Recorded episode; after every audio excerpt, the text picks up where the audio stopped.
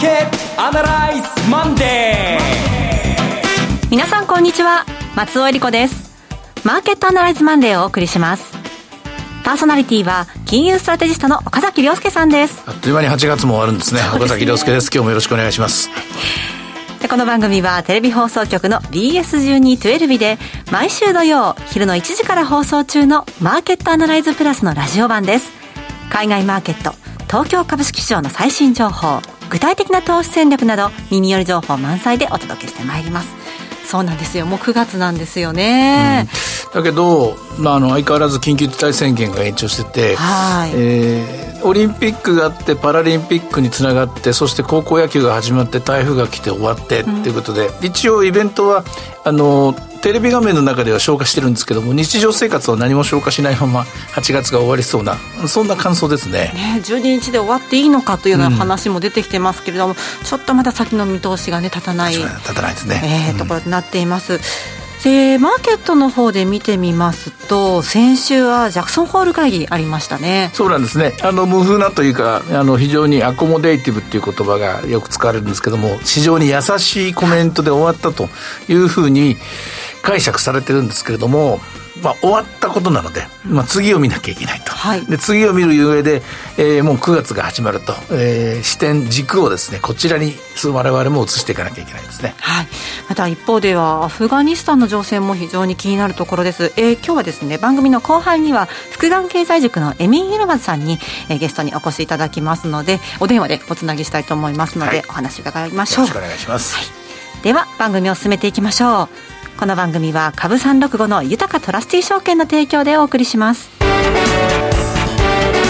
今週のストラテジーこのコーナーでは今週の展望についてお話しいただきます。先週は横浜市長選挙が終わって、はい、で、思わぬ結果が出て、でもこれが災い転じと言っていますか、思わぬ吉と方向に動くだろうと。で、日経平均株価の方は2万7000割れのところで一旦、大体まあボトムを打った感じがあるので、2万8000を目指す展開になるだろうというお話をしたと思います。うん、で、一応ですね、その方向で動いて、で、今週も今日月曜日寄り付きで、かなりいいところまで上がりました。そうですね、2万7900 421円55銭が高値でした。はい、えー、ちょっとがっかりさせる発言かもしれませんが、今週はちょっと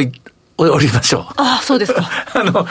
えー、一気に2万、今週もう先週あんだけ上がったからですね、今週も畳みかけるようにどんどん超えていくんだというですね、気合入って月曜日今朝を望んだ人には申し訳ないんですけど、ちょっと、ちょっと休みましょうと。うちょっと下がるんじゃないですかね。はい、というのは、あの、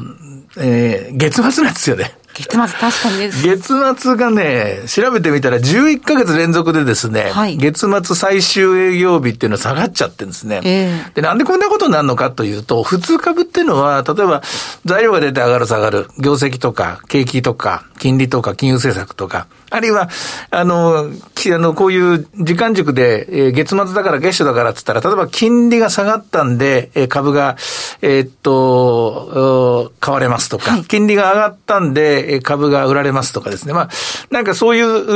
う仕組みで、えー、動くもの、ボラテリティが上がったから下がったからってあるんですけども、11ヶ月連続してですね、この日に株が下がるっていうのは、そういう外部要因等の歯車のせいじゃないですね。たまたまでもなさそうですね。えー、これは11ヶ月連続して、確実に日本株から撤退しているグループがいるわけで、はいで、他の海外のマーケットで見て、11ヶ月連続っていうのはないので、これは日本で株式市場から撤退するグループがやっぱりいるんだと思います。はい。で、株式市場から11ヶ月連続して撤退するグループっていうのは何かというと、一つはですね、仕組み型で、えっ、ー、と、もうそろそろ償還が来るような、日経平均リンク型のえー、ファンドも、ファンドなんかはやっぱこういう動きにどうしてもなります。はい。それからもう一つは、例えば、あの、大きい年金とか、うん、あるいは大きな運用会社でも、あの、株を持ってた人たちが、もう、そろそろやめようかと思ってるみたいなですね。うん、まあそういうような人たちがいた場合もこれあります。はい。えー、いずれにしても11ヶ月連続ですから、まあ、切りのいいとこ12ヶ月ぐらいあるんじゃないのかとか、永遠にこれ続くわけじゃないんですけどね、これだけアノマリーが出てはっきりしてくると、人々はやっぱり追随する可能性が多いと思いますので、それ考えると、えー、今日と明日で8月終わっちゃうので、ちょっと今日と明日はなんとなくイメージ悪いなと、アノマリーのせいかなみたいな感じでですね、難聴な展開になることがですね、ある程度予想される。うん、案の定今日も、全場寄り付きがピークでそこから折り返す形になってますよね。明日まで続くような感じがします。ただ、ちょっと矛盾するっていうか複雑な言い方しますけれども、これがまあダウントレンドの幕開けになるかというとそうではないと思います。あ、そうですか。うん、で、やっぱり、安値はですね、えー、先、先週つけた2万7000割ぐらいのところですかね、あそこで大体見えたと思いますから、まあ今は2万7千700円ぐらいですけども、まあ2万7000、そうですね、500円より下、2万7000円台の前半ぐらいのところは、また買いの目でいいと思うんですけども、ひとまず先週、えー、買ってってですね、儲かった人は利益の確定が、うん、とりあえず今日明日は優先されるでしょうし、その後また下がってから次のリズムで、まだ波動としては、波としては小さいです。おそらく日本株が本格上昇してくるのは、私は9月のうんと、後半ですね。うん、前半までは、ちょっと今カレンダーないのでわかんないですけども、はい、えっと、そうですね。ああ、そうか、そうか。えー、っと、第3週、第4週はまたこれ、休みが多いんですね。そうですね。あまあ、この辺ぐらいにはもう動いてるような、動いてるように思いますけどもね。はい。あの、いずれにしても後半ぐらいで、で、もう一つ言うと、まあ、9月の S q が終わってからかなという感じがしますね。うん、はい、で、その時の、あの、波動はやっぱり、プラスの上の方を向いている可能性が高いと思います。なぜならば、えー、世界中が今話題にしているテーパリングの話がありますけども、ええ、日本の債券市場でテーパリングが起きませんと。はい。日本にテーパリングありませんね。うん、だから世界中で特にアメリカ株ではバブルじゃないのっていうことで、バブル気にしてますけども、バブルないですよ、日本には。で、アメリカではですね、あの、人手不足っていうのが懸念されてるんですけど、はい、日本は人手不足は存在してないですよ。人は余ってますよ。うん、ただ日本経済に、あの、世界と同じですね、重しがあるとしては、これ、ある、あるのは半導体が足りないとか、はい、あるいは資源価格とかが高くなってるとか、これはもう世界共通のまあ、テーマなんですね。まあ、だけど、あの、人手が、あの、余っている、まあ、人件費の問題は、問題はさほど大きくない。で、テーパリングの心配もない。で、バブルのうん、兆しは見えないと。えー、ただ一つ、一重に、えー、接種率と、うん、ワクチンの感染ですね。緊急事態宣言、未だに続いてますので、これだけだと。としたらもうストレートにここは、じゃあその重しが取れたら、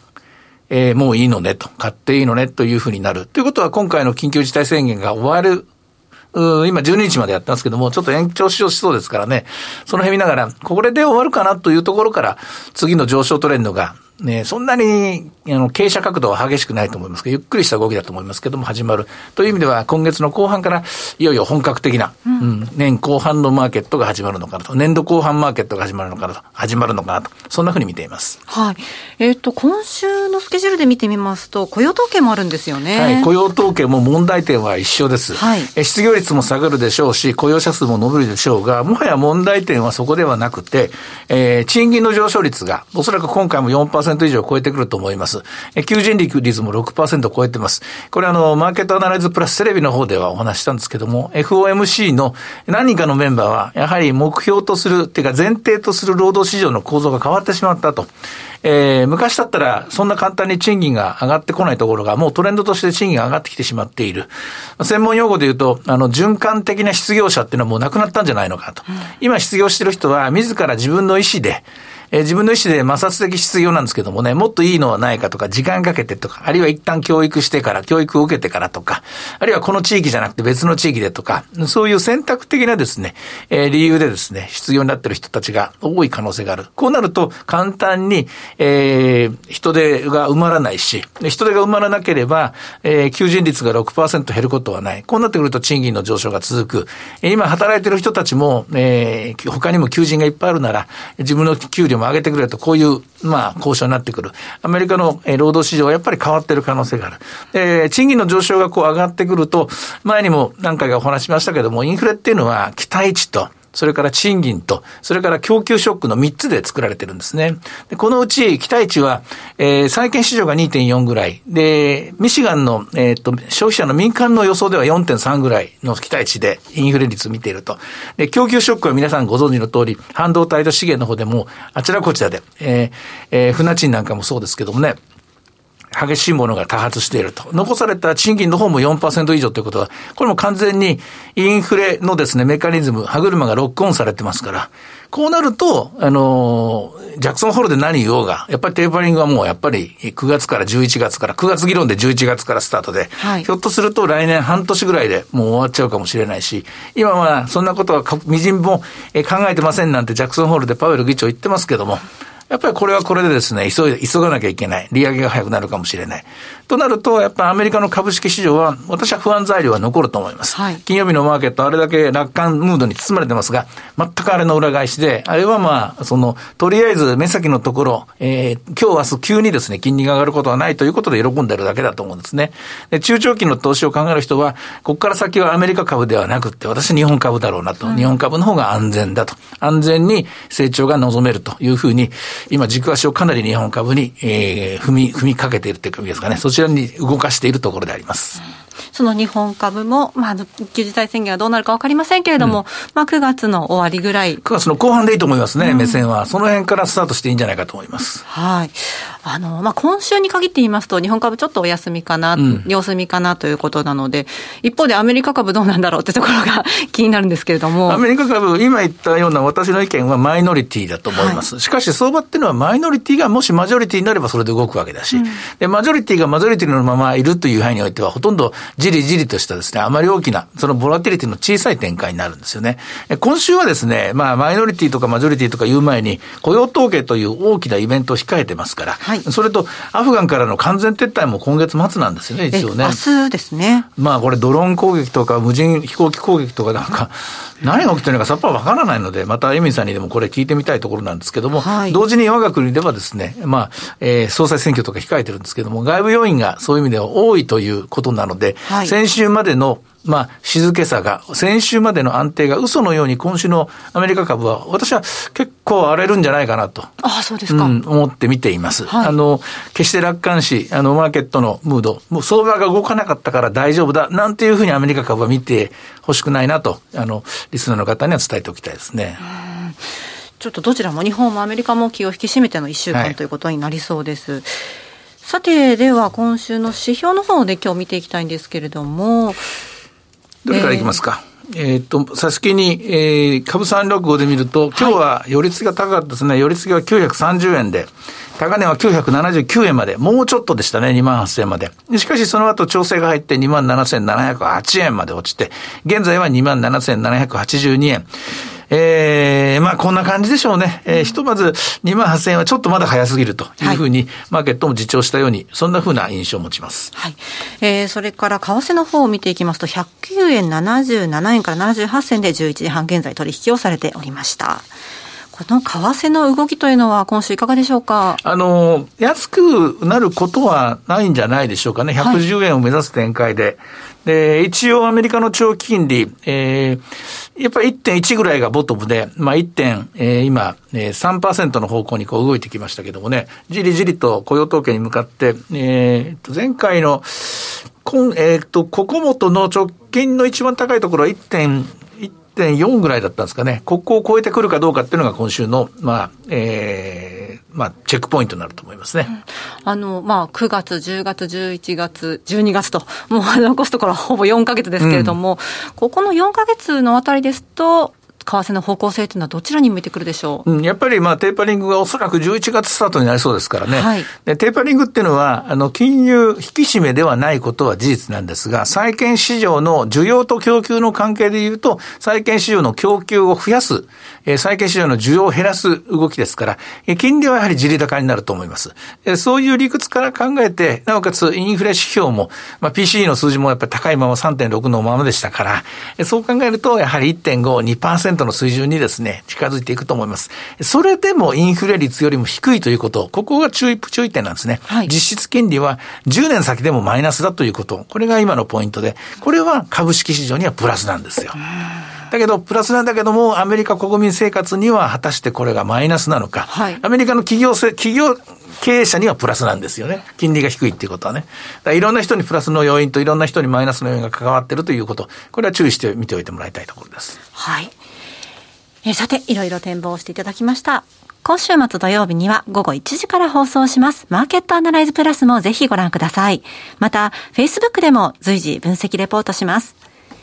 以上、今週のストラテジーでした。さて、ではここでお知らせです。株365の豊かトラスティ証券より鈴木和之さんがご出演される動画コンテンツの情報です。豊かトラスティ証券では投資家の皆様の一助にと動画コンテンツの充実を図っています。岡崎良介さんやゲストを招いた動画など、充実のラインナップをタイムリーにお届けしています。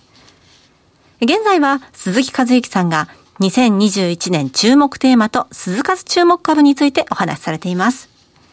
こちらの鈴木さんの動画コンテンツをご覧になられたい方は、豊かトラスティ証券のウェブサイトから投資情報の豊かマーケットを開いていただきまして、ひろこのスペシャリストに聞くの鈴木さんのコンテンツをクリックしてください。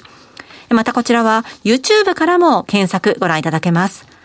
アーカイブも充実していますので、岡崎さんのコンテンツなどもご覧になっていただきまして、アンケートにもぜひお答えいただければと思います。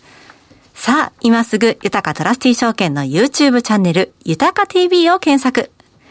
以上、株365の豊かトラスティ証券から動画コンテンツの情報でした。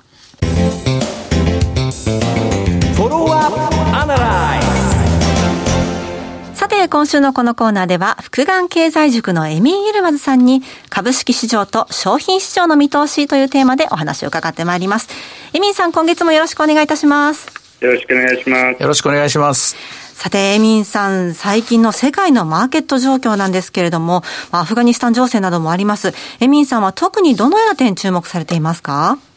いや私もですねあのジャクソンホールに注目してたんですけど、はい、まあ、実質上、実は私はあのテーパリングしないんじゃないかなと思っていて、はい、あのまあ、あの相場の反応もですねやっぱりかなりあのハト派的に捉えてたんで、まあ、つまり年内にテーパリングしますって言ってるけど結局は多分11月、12月までにはこの景気減速が明らかになってでデルタ株が今かなり猛威を振るってますのでそれを口実にまたテーパリングを見送る可能性が高いんじゃないかなというふうに思ってるんですね。でこれが一つもう一つはですねあの、まあ FRB がずっと言っているそのまあインフレが一時的だっていうのは一つはまあやっぱり商品価格コモディティ価格にまあ注目しないといけなくて、まあ、これがですね、まあ、ここ5日間でちょっとブルームバーグのコモディティ指数が実は6%ぐらい上昇してるんですけどただ、例えば過去1か月とか過去3か月のパフォーマンスを見ると実はですねあのコモディティ価格の上昇も頭打ちしてるんですよ、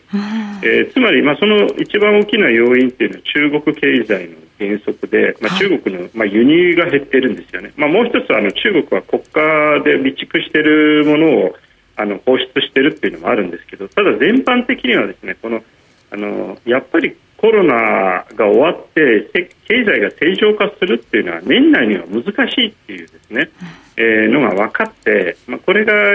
あの景気の減速につながってますのでとなるとですねインフレ圧力自体が弱まると思います私は。あのもちろんサプライチェーンの問題っていうのはまだ残ってますけどとなるとですね多分あの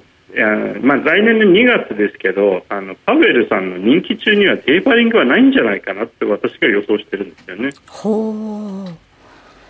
となりますと、ずいぶんシナリオも変わってきそうですね、エミーさんが描いてらっしゃるシナリオというのは、どんな感じでしょうか？あの私はですねだからここからむしろあのインフラ圧力が弱まって、ええ、あのあのデフレに向かうんじゃないかなっていうふうに思っていて、はい。でまあ、これはあの実際、アメリカの金利の動き見ても例えば金曜日やっぱ大きく下がってますので、はい。ですね、全般的にはあやっぱりこのコロナは終わらないと、まあ、つまり今私たちがいるああの相場っていうのは昨年の11月に始まったいわゆるワクチン相場。つまりワクチン機体で世の中が2021年中にはもう正常化するともうコロナがなくなると終わるとえー、しかしそれがもうできないというのは分かっていますし、まあ、デルタ株が終わっても多分また変異株が来る。となるとですねちょっと違うシナリオをやらなきゃいけない。で一つ実はですね最近注目しているのはアメリカ株は、えー、この7月以降ですねあの景気敏感株のパフォーマンスが悪いんですよ。むしろそのディフェンシブの方がいいんです。あのユーティリティとかですね。えー、でそれを考えるとですね多分ディフレトレード自体がものすごい今勢いがなくなってきている。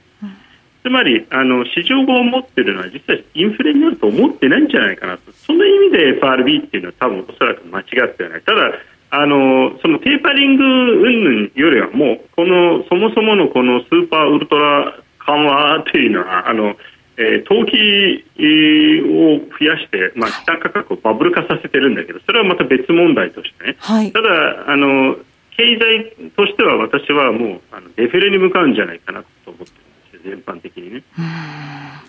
なかなかこれは難しい問題ですね。インフレの話と同時に、すぐその隣にはデフレのリスクが潜んでいるという、これちょっと今まで見たこともないような、もう、あの、そういう、えー、極めて崖っぷちみたいなところを、えー、歩かされてる、そんな相場ですね。いや、そうなんですよ。本当におっしゃる通りで、まあ、あの、その逆に、あの、これもすごい分かれていて、まあ、そのインフレになるって、もしくはスタグフレーションになるっていう、まあ、その人たちの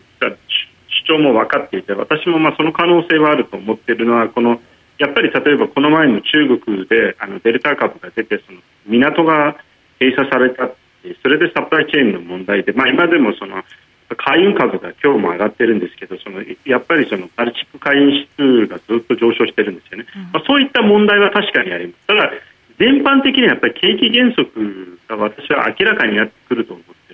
んな状況で多分インフレが起きにくいんじゃないかなそうなんですね。今日ちょっと時間がなくてお話しなかったんですが、実は金曜日ジャクソンホールだけじゃなくて PC が発表になってて、PC のあのリアルで実質で見ると、実は前月比でマイナスなんですよね、個人消費ね。そうです。全部インフレに取られちゃって、売上高増えたとか言うんだけど、それは全部値上げのせいで、え物価が上がったからの分だけで、物の量としては下がってる。つまり、